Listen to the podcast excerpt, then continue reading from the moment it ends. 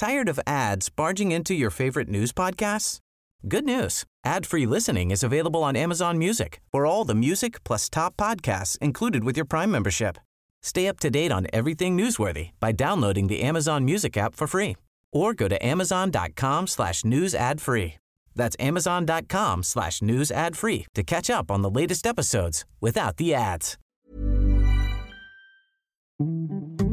Bonjour et bienvenue sur ce nouvel épisode de La politique en mieux. Et aujourd'hui, on va renommer le podcast Vulgariser la fin du monde en mieux parce qu'on va parler du seul petit rayon de soleil qui perce à travers le gros nuage qu'est la réforme des retraites dans l'actualité. Je parle évidemment de la crise climatique. Je vais pas particulièrement revenir sur la méga bataille des méga bassines de Sainte-Soline pour le moment, même si c'est évidemment passionnant d'avoir pu vivre le lancement de la première guerre de l'eau française. J'aurais beaucoup à dire sur cette affaire où on demande à des gendarmes de défendre corps et âme le projet d'accaparement au profit d'une poignée de cultivateurs intensifs de maïs face à une armée de black blocs qui se découvre une conscience écologique quand ça lui permet de justifier moralement le shot d'adrénaline qu'elle tire du fait de jeter des boules de pétanque sur des CRS. J'ai pas envie aujourd'hui de devoir me placer entre des gens obsédés par un modèle d'agribusiness contraint à l'échec et des casseurs qui s'offusquent moins de fumer du tabac produit par une culture intensive en eau et transporté sur 10 000 km. Parce qu'on pourra toujours critiquer ce modèle de culture agricole qui court à sa perte, il en reste pas moins que chaque acte d'achat qu'on fait a bien plus d'impact sur le modèle économique que tous les cocktails Molotov du marais Poitevin. Et que demander aux agriculteurs de faire aujourd'hui des efforts et de changer de modèle, quand on voit que les Français ont totalement abandonné les produits bio, c'est évidemment intenable en tant que consommateur. Je vais laisser ça de côté et plutôt me diriger de l'autre côté de la crise climatique, celui des rapports des scientifiques que personne ne lit. Il n'y a rien de plus motivant dans la vie que de voir l'énergie que continuent à mettre tous ces esprits brillants du GIEC, c'est-à-dire les meilleurs scientifiques au monde, à compiler des centaines de pages de milliers de travaux afin de nous démontrer le plus rigoureusement possible qu'on court à notre perte, tout en voyant qu'après une interview France Inter et deux articles dans les journaux, tout le monde retourne à sa petite vie jusqu'au prochain rapport.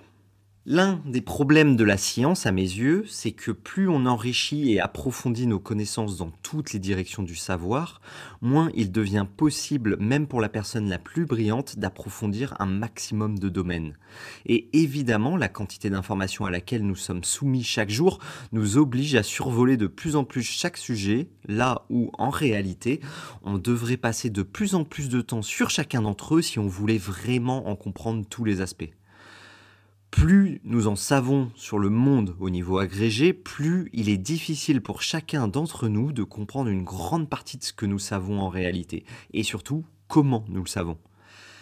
Et donc aujourd'hui, je voudrais juste permettre à ceux qui n'ont pas ce temps ou tout simplement la flemme de comprendre en quoi le réchauffement climatique d'origine humaine est un fait scientifiquement établi de façon irréfutable et une dure vérité tout comme l'existence des super-astéroïdes pouvant détruire toute vie sur Terre ou l'élection de Louis Boyard à l'Assemblée. Et je veux vous présenter rapidement la façon dont moi, même sans véritable background scientifique, je peux comprendre comment on a établi cette vérité. Tout d'abord, pour démontrer que le réchauffement est dû à l'activité humaine, il faut démontrer une augmentation drastique de la concentration de gaz à effet de serre dans l'atmosphère. Ça veut dire les gaz qui empêchent l'atmosphère terrestre de réfléchir l'énergie que nous envoie le Soleil, la bloquant dans notre atmosphère et la transformant en chaleur in fine. Pour établir la concentration historique de gaz à effet de serre, il suffit d'analyser par exemple la glace polaire. Si on fait un forage assez profond, on peut remonter sur de la glace très ancienne, de centaines de milliers d'années. Or, l'eau absorbe en partie le CO2, puis se transforme donc en glace qui forme des couches progressives avec le temps par sédimentation. On peut ainsi établir que la concentration de CO2 dans l'atmosphère a fluctué entre 180 et 280 ppm, le ppm étant l'unité de mesure utilisée, sur les 200 000 dernières années. Or, depuis les années 50, on observe une augmentation continue du niveau de CO2, au point où on a aujourd'hui dépassé les 400 ppm, ce qui est donc une anomalie complète et un changement très très rapide par rapport aux dernières centaines de millénaires. Donc voilà, On sait tout d'abord qu'il y a une explosion de la concentration de CO2 qui est rapide et totalement anormale par rapport au cycle terrestre. De façon similaire, on observe que les températures moyennes observées sur Terre augmentent de façon concordante et brutale. C'est donc assez facile de faire le rapprochement entre l'explosion de concentration d'un gaz à effet de serre et une augmentation anormale sur la même période de la température terrestre. Maintenant, une deuxième question. Comment sait-on que ce CO2 est bien dû à l'activité humaine, n'est pas à une activité géologique terrestre naturelle, sur laquelle on n'aurait aucune prise? Alors là, c'est des preuves concordantes, et ça se voit que ça taffe dur du côté des scientifiques et que le CNRS ne vole définitivement pas son budget. Évidemment, le premier indice, c'est le fait que c'est très rapide et que c'est une explosion anormale par rapport à l'historique sur 200 000 ans. Mais la première véritable preuve, c'est qu'on peut dater le CO2. Le CO2 résulte de matière vivante, c'est-à-dire de la matière qui va contenir le carbone 14. Vous savez, c'est ce qu'utilisent les archéologues pour dater précisément les choses. En fait, tous les êtres vivants, moi, vous, euh, les animaux, les végétaux, on absorbe tout au long de notre vie du carbone 14. Et le jour où on meurt, on arrête d'en absorber et on commence lentement à le perdre. Du coup, si quelque chose est bourré de carbone 14, ça veut dire que c'est mort il n'y a pas si longtemps. Alors que si cette même chose est morte il y a très longtemps, elle en a plus beaucoup. Du coup, on peut appliquer cette méthode pour analyser les particules de CO2 dans l'atmosphère et on constate qu'elles ont très peu, voire pas du tout de carbone 14.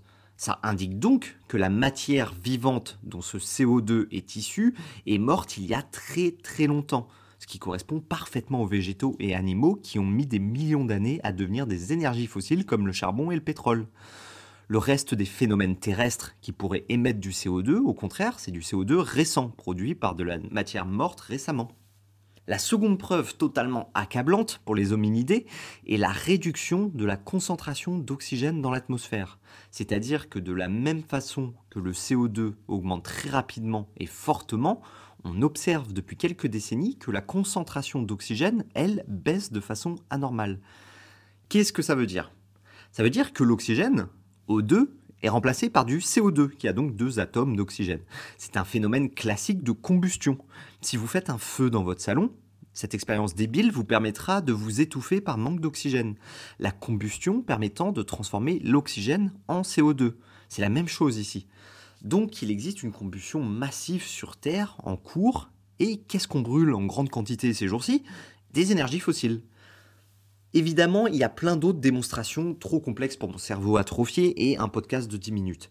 Mais c'est les grandes lignes faciles et claires qui démontrent sans ambiguïté aujourd'hui la réalité scientifique du réchauffement anthropique. Bref, toute cette démonstration pour dire que malheureusement, je pense que plus les preuves du réchauffement climatique sont scientifiquement solides et établies par le GIEC, moins on a tendance à vulgariser la façon dont on le démontre effectivement. Et c'est très dommage. Évidemment, parce que d'abord, ça demanderait aux journalistes de lire un rapport qui serait pas juste un dépliant envoyé par le service de com d'un ministère ou la reprise d'une dépêche AFP. Mais aussi à cause de cette tension entre la densité et la complexité du savoir que l'humanité accumule et le peu de temps qu'on a à consacrer à tout ce savoir dans nos petites vies.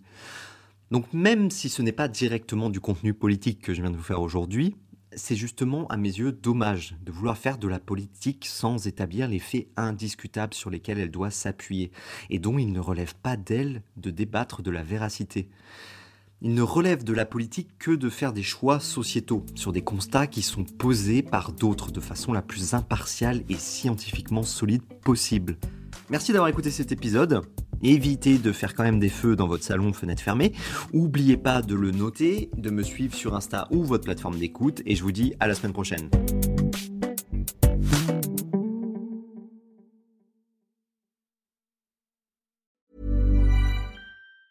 Tired of ads barging into your favorite news podcasts? Good news. Ad-free listening is available on Amazon Music for all the music plus top podcasts included with your Prime membership.